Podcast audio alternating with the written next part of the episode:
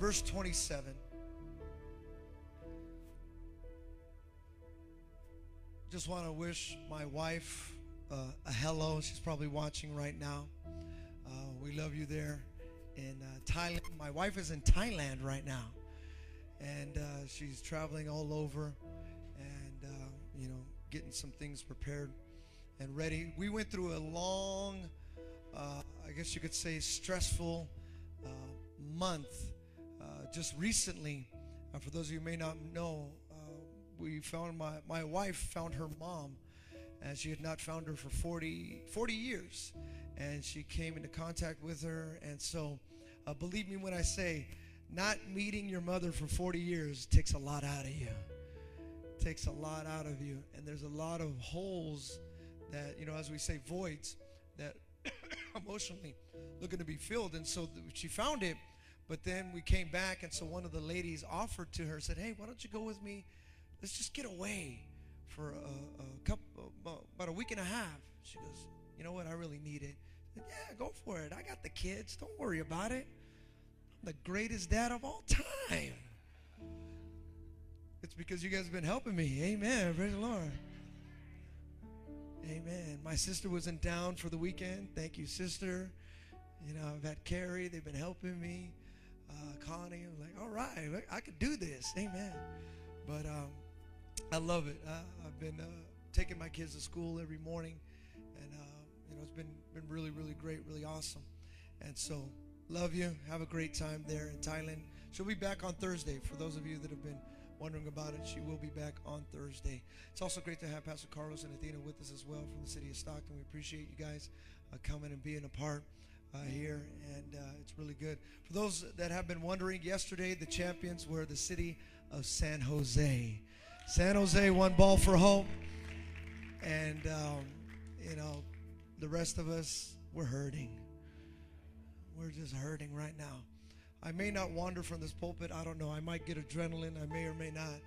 But uh, I know I'm on the outside, like, hey, Pastor's smiling, but on the inside, oh, trust me, it hurts. It hurts. But I've got hope. John chapter 14, verse 27. If you got it, say, mm-hmm. Peace I leave with you, my peace I give you. I do not give to you as the world gives. Do not let your hearts be troubled, and do not be afraid. Do not be afraid. Father, remove me. Place your Holy Spirit behind this pulpit. In the mighty name of Jesus. We all said, before you're seated, shake your neighbor's hand and tell him, do not be afraid. You may be seated.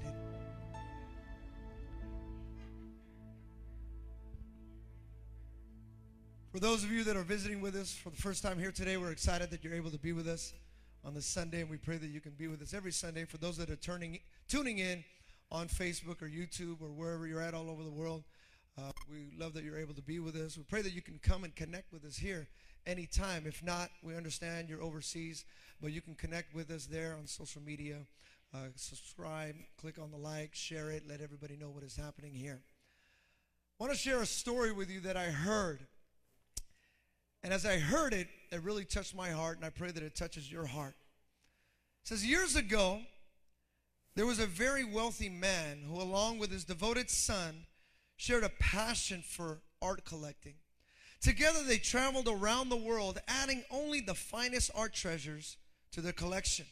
Priceless works by Picasso, Van Gogh, Monet, and many others adorned the walls of the family estate. The widowed father looked on with satisfaction as his only child became an experienced art collector. But the day came when war engulfed the nation and the young man left to serve his country. After only a few short weeks, his father received a telegram that his, de- that his beloved son had been killed while carrying a fellow soldier to a medic. On Christmas morning, a knock came at the door of the old man's home. And as he opened the door, he was greeted by a soldier with a large package in his hand. He introduced himself to the man by saying, I was a friend of your son. I was the one he was rescuing when he died. May I come in for a few moments? I have something to show you. The soldier said, I'm an artist and I want to give this to you. As the old man unwrapped the package, the paper gave way to reveal a portrait of his beloved son. Though the art critics would never consider the work a piece of genius, the painting did feature the young man's face in striking detail and seemed to capture his personality. The following spring, the old man became ill and he passed away. The art world was filled with anticipation because, according to the man's will, all of the artworks were to be auctioned. The day soon arrived, and art collectors from around the world gathered to bid on some of the world's most spectacular paintings. The auction began with a painting that was not on any museum's list. It was the painting of the man's son. The auctioneer asked for an opening bid. The room was silent. Who will open the bidding with a hundred dollars? He asked. Minutes passed with not a sound from those who came to buy. From the back of the room, someone called out, Who cares about that painting? It's just a picture of his son. Uh, it's just a picture of his son. Let's forget about it and let the important paintings come. Other voices echoed in agreement, but the auctioneer replied, No, we have to sell this one first. Now, who will take the son? Finally, a friend of the old man spoke. He says, I knew the boy, so I'd like to have it. I'll start the bidding at $100. The auctioneer said, I have a bid for $100. Who will go any higher? After a long silence, the auctioneer said, Going once, going twice, gone. Then the gavel fell. Cheers filled the room, and someone said, Now we can get on with it. But the auctioneer looked at the audience and announced that the auction was over. Stunned in disbelief, quiet filled the room. After a few moments, someone spoke up and asked, What do you mean it's over? We didn't come here for a picture of some old guy's son. What about all the paintings? There's millions of dollars worth of art here. We demand that you explain what's going on. The auctioneer replied, It's very simple. According to the will of the Father, whoever takes the Son gets it all.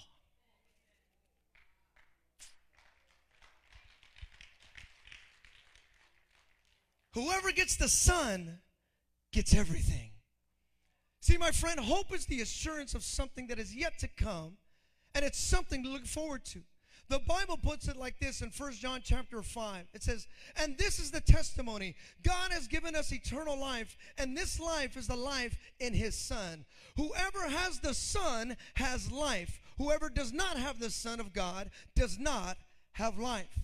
See, my friend, Jesus is the source of our hope. And the one who has the Son has it all. See, this word all, what does this mean? See, this word all means all of the promises. Somebody say promises. The Bible is filled with over 7,000 promises. If you walked in here without a promise, I guarantee you can leave here with a promise. No matter your situation, no matter what you're going through, you can be going through hell, you could be going through high water, but my friend, if you can hold on to the promise, then you can keep going. You can make it. Tell your neighbor, you can make it. See, one of the first promises that the Bible gives is the promise of a new life. Somebody say, new life. This new life in Christ means that we now know what God is like. See, when Christ came, came, he gave us a living picture of who God is. See, when Christ came, he came and he put a face on God. That's what Christ did. When Christ came down here, he put a face on who God is. The Bible says in Colossians, Colossians chapter 1, it says, The Son is the image of the invisible God, the firstborn over all creation. For in him all things were created, things in heaven and things on earth, visible and invisible, whether thrones or powers or rulers or authorities. All things have been created through him and for him. For he is before all things, and him in him all things hold together. This means, this is what it means by the incarnation, God came to earth wrapped in a human body. The God of heaven came to live among us so that we could now know what He's really like. He came to teach us, He came to die so that we can be forgiven. He rose from the dead to help us that we can be then again rise. The open doors of heaven came through him. Now I want you to imagine for a minute what the world would be like if God, in the form of Jesus Christ, if he had never come to earth. If Christ would have never came, we'd never have half the Bible.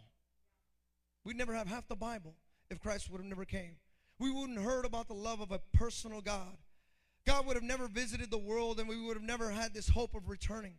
Mary Magdalene would have died in her sin. Matthew would have still been a traitor to his countrymen. The Roman soldier would have continued in his cruelty. Peter, James, and John would have done nothing more with their lives than fishing for a living. The Apostle Paul would have never been more than a cruel Pharisee, steeped in legalism with an unrelenting demand for perfection from other people.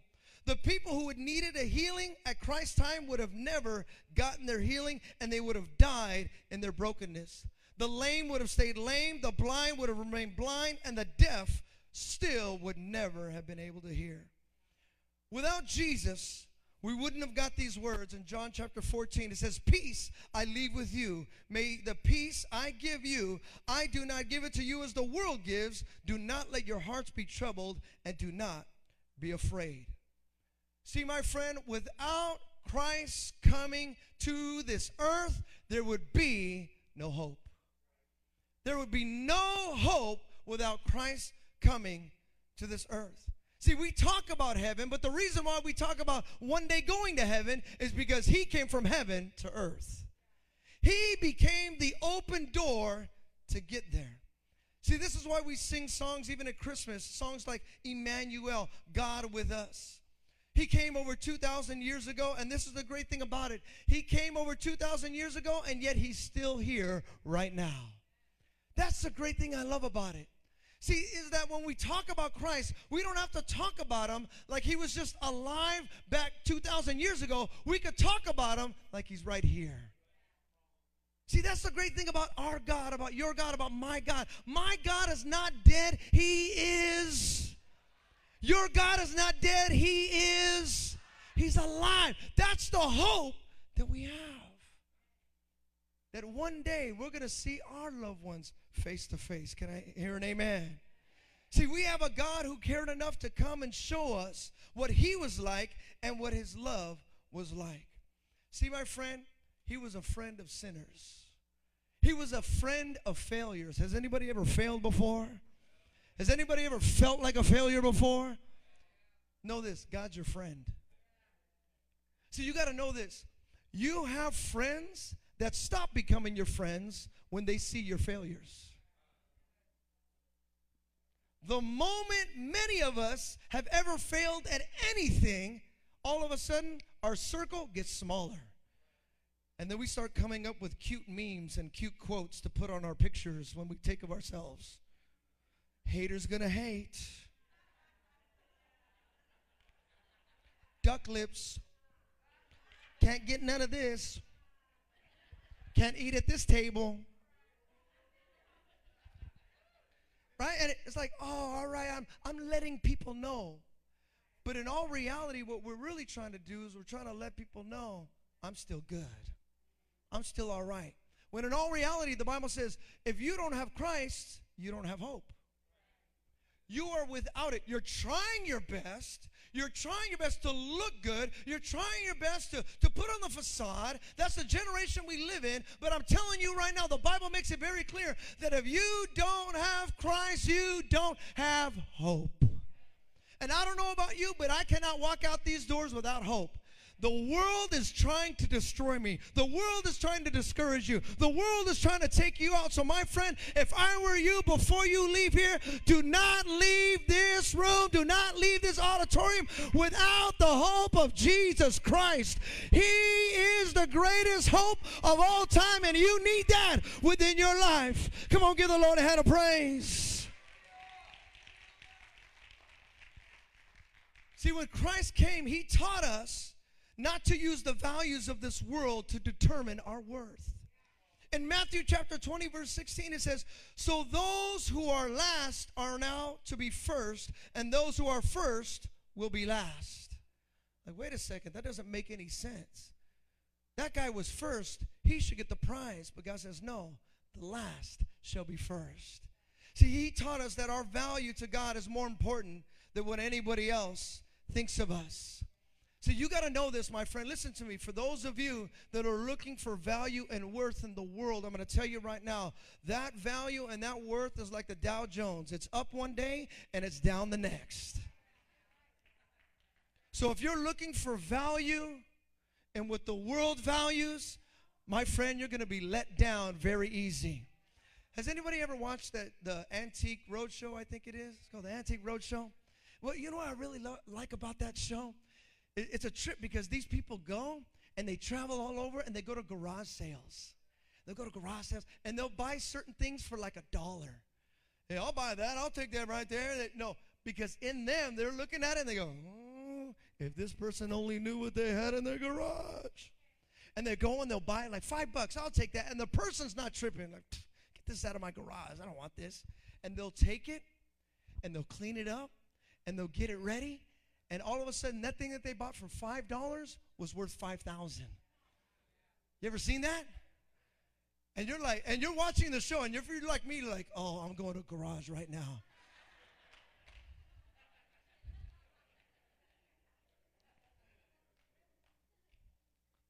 That's what I think. I'm like, ooh, my neighbor's garage. You better not leave that open because I'm looking right now. See, when I see this happen, I think about how God takes people who aren't seen as valuable by the world and He places a high value on them because that's who He is. See, God can take the foolish things of the world and He puts a high value on them. He puts a high value. Look at some of you, you were ex drug addicts ex gang members, ex inmates. Some of you were just ex nobodies. Maybe some of you were like me, just ex self centered people. Just all into yourself. But that's the great thing about it. You're an ex. You ain't that no more because God went and got you out of that garage and he says, "Hey, the world don't value you. The world don't, but come on over here. Let me shine you up. Let me pick you up. Let me turn your life around. Let me let me give you some value. Let me put some value, let me put some worth inside of you." And all of a sudden now everyone looks and goes, "I want that. I want what they got." I say, "Well, you want to know what I got? I got Christ.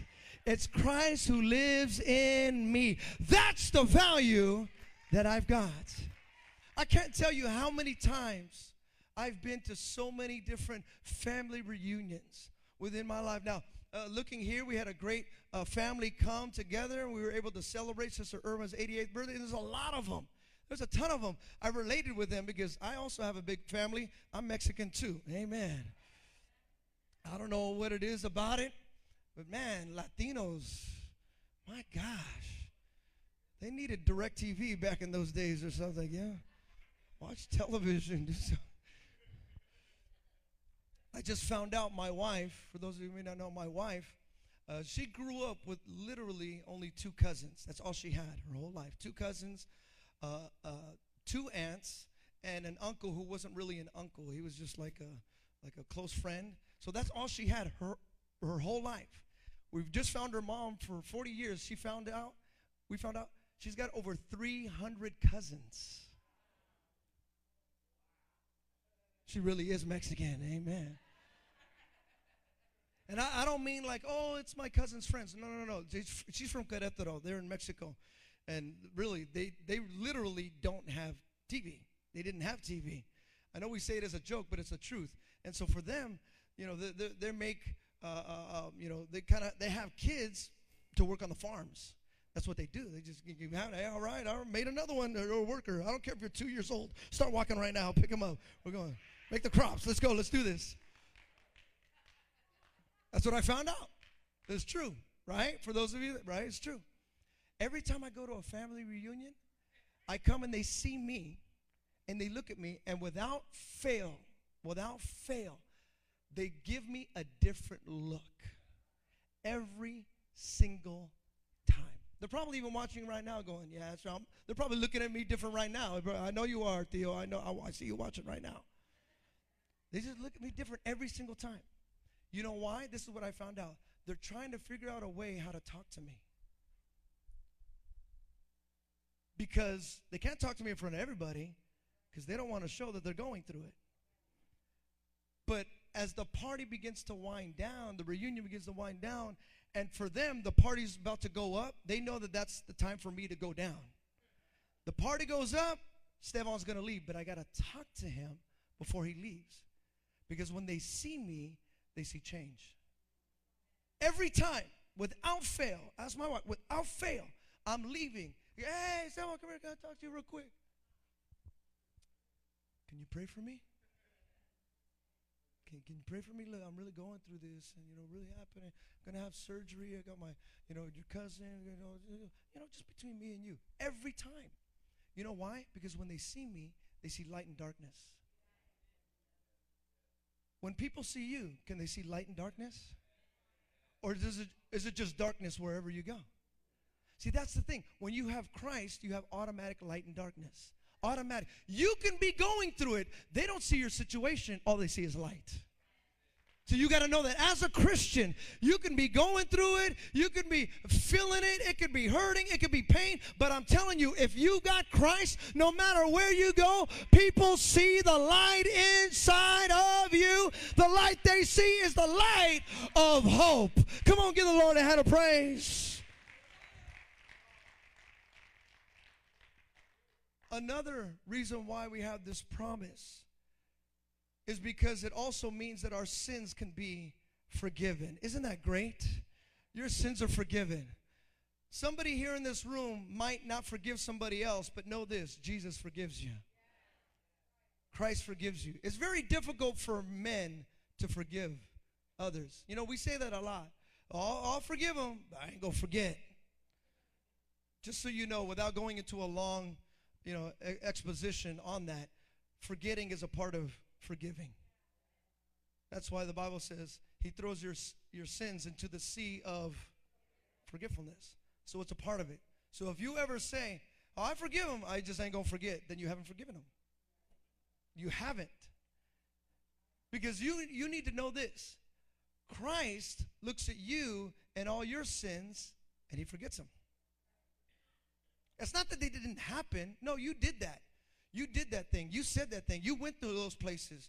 You did that and you hurt God. But yet God still says, I forgive you. You know why? Because that's a promise. It's a promise. God forgives you no matter. Doesn't that make you feel good? I don't know about you, but I feel great with that one. Like, oh my God, thank you, Lord. My God. All the married couples should have said amen on that one right there. Right? Because there's some times where you're going through it even with your spouse, and you could tell, like, okay, where, where are we at right now? Are we good right now? Is everything great? Is everything? Is she gonna remember what we just did? Because hopefully I can walk in the room, and if she doesn't say anything, maybe she forgot. You know what I've learned? She didn't forget. And then this is the crazy thing because she didn't forget. Okay, now I'm going to start remembering what she did, and then we're going to go on this, and I'm going to make it. You, you make your list. I'm going to make my list too. And then one day we're going to come together and we're going to bust out the list, and we're going to say which list is longer and which list is better. Ta-da!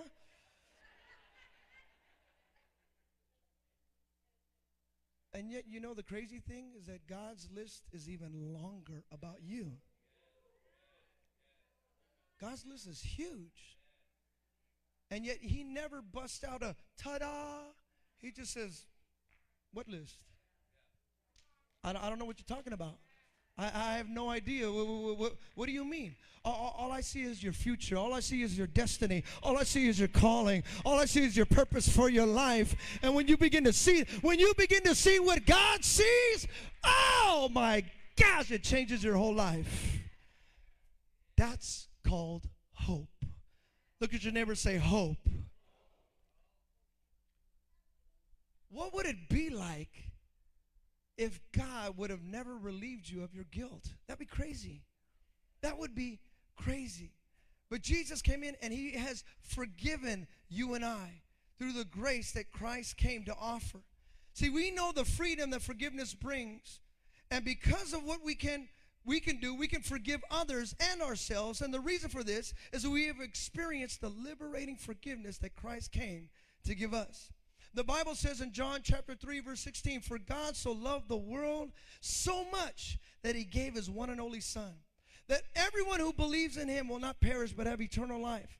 God sent his son into the world not to judge the world, but to save the world through him. If Jesus wouldn't have come, there wouldn't be a Savior. Oh my gosh, think about that right there. If Christ didn't come, we wouldn't have a Savior.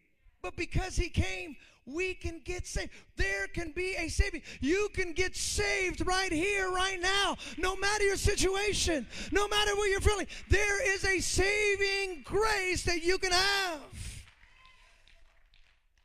If Christ didn't come, only laws would have to be obeyed. There would be no talk of forgiveness and reconciliation. Grace would not be a word in our vocabulary.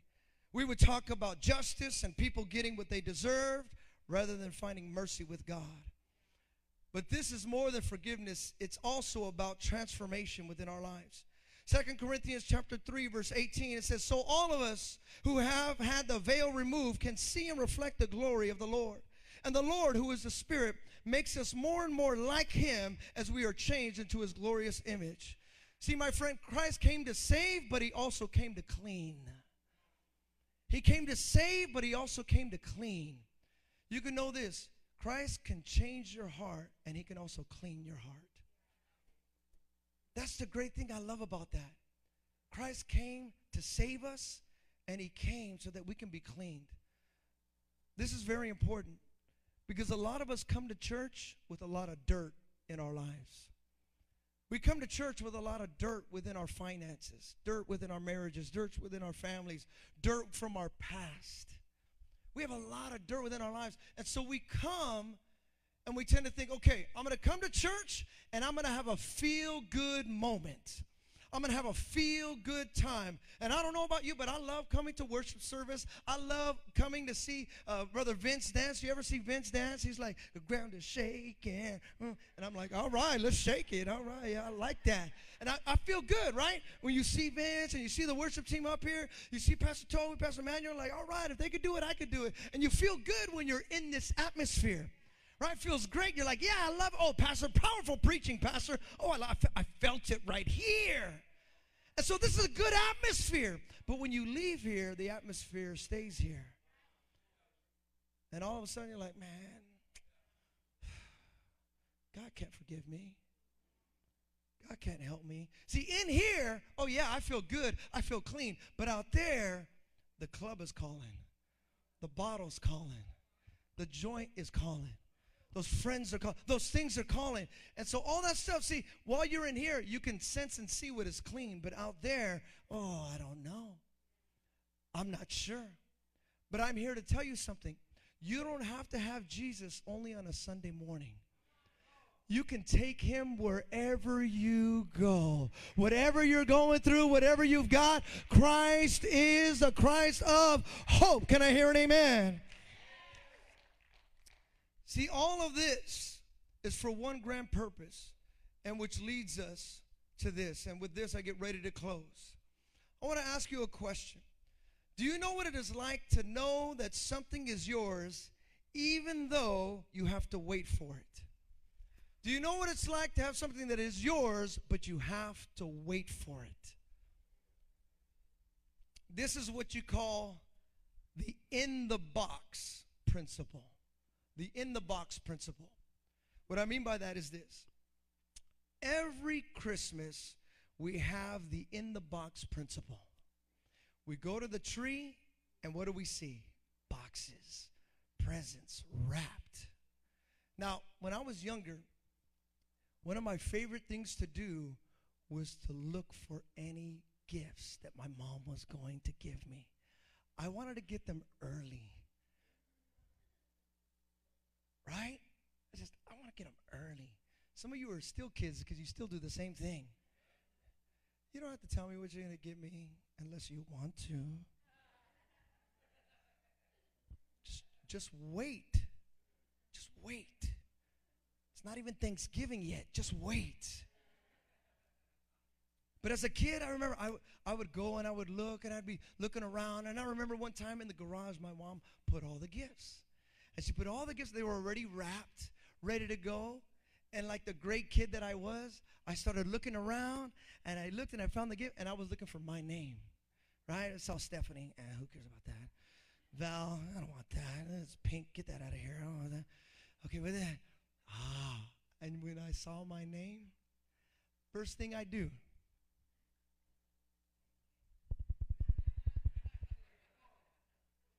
because I want to know. I want to know what's in there. It's for me, but I can't open it yet. But I know it's coming because Christmas is coming. So because Christmas is coming, it's for me. So since it's for me, maybe I should just open it right now. It's going to be mine anyways. Right? It's to you're going to have heaven, so you might as well, but God says, "No, you got to wait."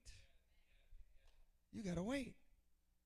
Okay, but you're going to give it to me. And God says, "No, no, no. You need to wait." Because I want to teach you what hope really is. I want to show you what hope really is. The anticipation of the unraveling. See, right now, you know what hope is? Hope is unwrapping with your heart, but still waiting to unwrap it with your eyes. That's what hope is. So you say, okay, I'm going to get it. I'm going to get there. It's going to happen. I'm going to take it. But right now, I can wait. I can wait. Listen, the Bible says, do not awaken love too early. Do not awaken love before it's time.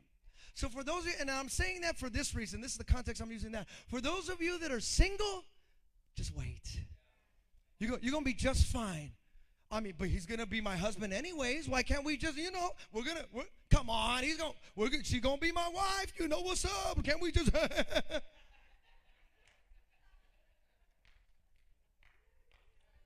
I, I, had a friend of mine, we were actually having a good conversation, and this is the analogy he told me. He goes, Hey, you know, but you want to take the car the car out for a driving test before you take it off the, the driving lot, right? You want to take it out? And I went, What?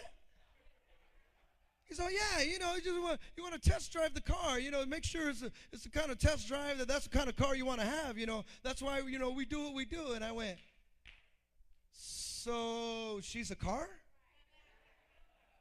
Well, no, but you know what I mean. I go, no. But I've heard that analogy quite a few times. Now, this is the crazy thing. It's a two-way thing. Because the guy sees the woman as a car, and also the woman allows herself to be seen as a car. It's a two-way thing. Never is it, well, it's just the guy. No, it's not. Don't say that. Don't do that.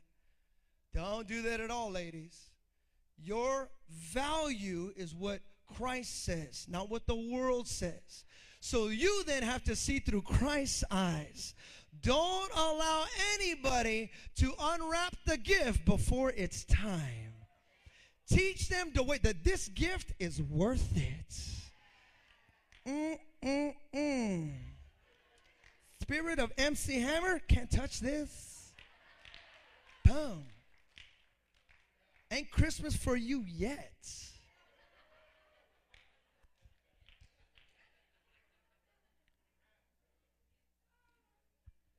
Now, this is the crazy thing. I know I say it in a humorous way, but every day this kind of stuff happens.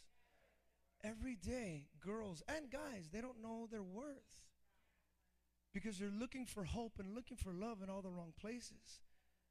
And Christ says, Look, if you will just look for your hope in me, you will find that your worth is valuable. It's more valuable than what any guy can ever give you, more valuable than what any girl can ever give you, more valuable than what any boss can give you in a check form, than any money. I'm telling you, when you see your hope and you see your value in Christ, then my friend, you're going to see something brand new. You are going to see something great. You're going to see something tremendous, magnificent. Why? Because that's how God sees you. God sees you as a great man of God, as a powerful woman. You got to see it the way God sees it. See, my friend, Christ put his name on you. He put his name on you. Christ has value in you. Second Peter chapter 3 verse 13 as it comes to the piano says, "But we are looking forward to the new heavens and the new earth that he has promised, a world filled with God's righteousness." See, because of this, we can experience God's forgiveness, God's promises, God's greatness, God's power, and that's where you want to put your hope. Listen, I'm going to tell you right now, my friend, if you're going to put your hope in your job, your job is going to let you down.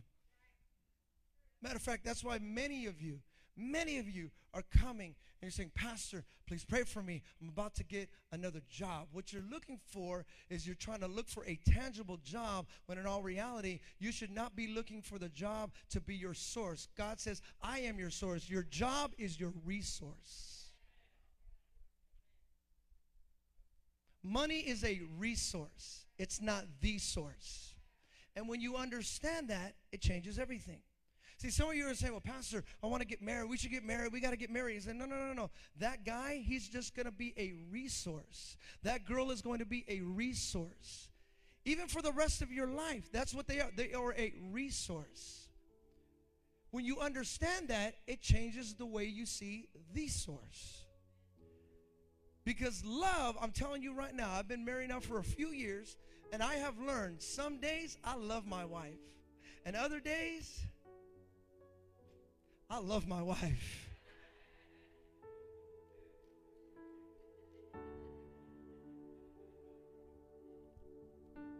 We don't always see eye to eye. And if I'm honest, sometimes our emotions, my emotions, they get the best of me. Oh, man, oh, I don't even want to be around her right now. What is, how could, what, like, that's the way I see it. And so, because of that, like the Bible says, love is fickle, right? Like, yeah, I want to be around you. The next thing, get away from me. I don't want to talk to you. Oh. And so all of a sudden you're like, man, I, why am I feeling that? You know why? Because God gave you those feelings. He gave you those. That's fine. It's okay. But the thing is, don't put your source in the resource. My wife is a resource of God's love. And when I understand that, it changes the way I love her. Now, I know I said it to you in a humorous way, like I love my wife, but I'm going to be honest with you. I have learned to love my wife even when my flesh doesn't want to. That's a totally, let's see, that's a totally different dynamic. See, right now, if you're a boyfriend, girlfriend, you're like, everything is cute. Everything, oh, it's so cute. It's, oh, look what he did. Look what he bought me. It, it wasn't the hamburger that I wanted, but it was still so cute. I love you. I know you forgot the fries, but I love you. Don't worry, you'll get the fries next time. That's that boyfriend girlfriend. You get married. Where's the fries? You forgot the fries. Don't come home without the fries. I don't care. Give me the fries. Hmm. That was the guy right there. That wasn't the girl. That was the guy right there. Because love changes. One day, yay, the next day, no. And God's saying, look, if you're going to continue to look for your spouse to be perfect, you have already messed up. If you're looking for them to be your final source, you've messed up. Your spouse is going to fail you. Your check is going to fail you. Your car is going to fail you. Your job is going to fail you. Your guess what? Your family is going to fail you. Your mom's going to fail you. Your dad's going to fail you. They're, they're, they're going to fail you. But when you understand who your source is, it changes everything around you to know that God, I look to you for my hope. My eternal glory of hope is in you. I set my eyes to the hills for you. It comes from you and you alone. His hope changes everything. I want every head bowed and every eye closed.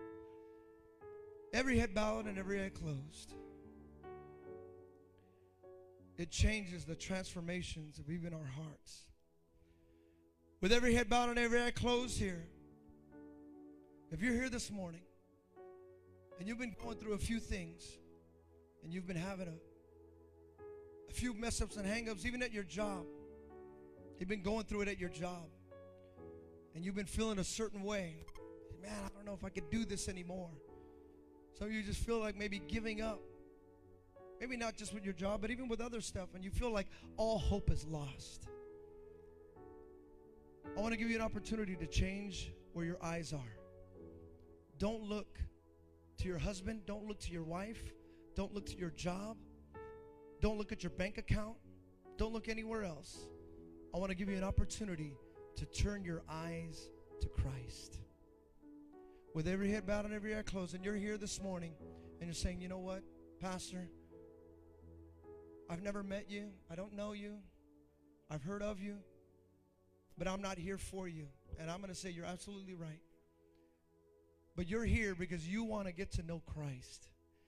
And Christ, who knows everything already about you, is looking right at you, saying, My son, my daughter, if you would just look to me, you'll see the resources, something different with every head bowed and every eye closed, and you're here this morning, and maybe you're going through, I don't know the trial you're going through. I don't know the circumstance you're going through. But if you're here this morning and you're saying, you know what, I, I just need a little bit of hope. I need a little ounce of hope. If you can use even a little ounce of hope within your situation, on the count of three, I want you to stand to your feet. One, two, three. Right here, right now. Just stand to your feet. If that's you, I don't know your situation. I don't know what you're going through. I don't even know what you're feeling. But I know one thing. You need a little ounce of hope. Just a little ounce of hope where you're saying, you know what? I need Christ in my situation. I've been going through a few things. I've been feeling a certain way. I've been having all these mixed feelings. I've been having all these emotions. But I want to look to Christ no matter what I'm going through. The world will not give me a value system, the world will not dictate my life. I want to look to Christ. Now, for those of you that are standing, as we begin to sing this song, I want you to do one more thing. I want you to get out of your seat from wherever you're at. Come to this altar, and we're going to pray right now. Come on, I want to pray with you. Come on, get out of your seat. Come to this altar. Come to the front right here. Wherever it's at, stand right here. Just stand right here.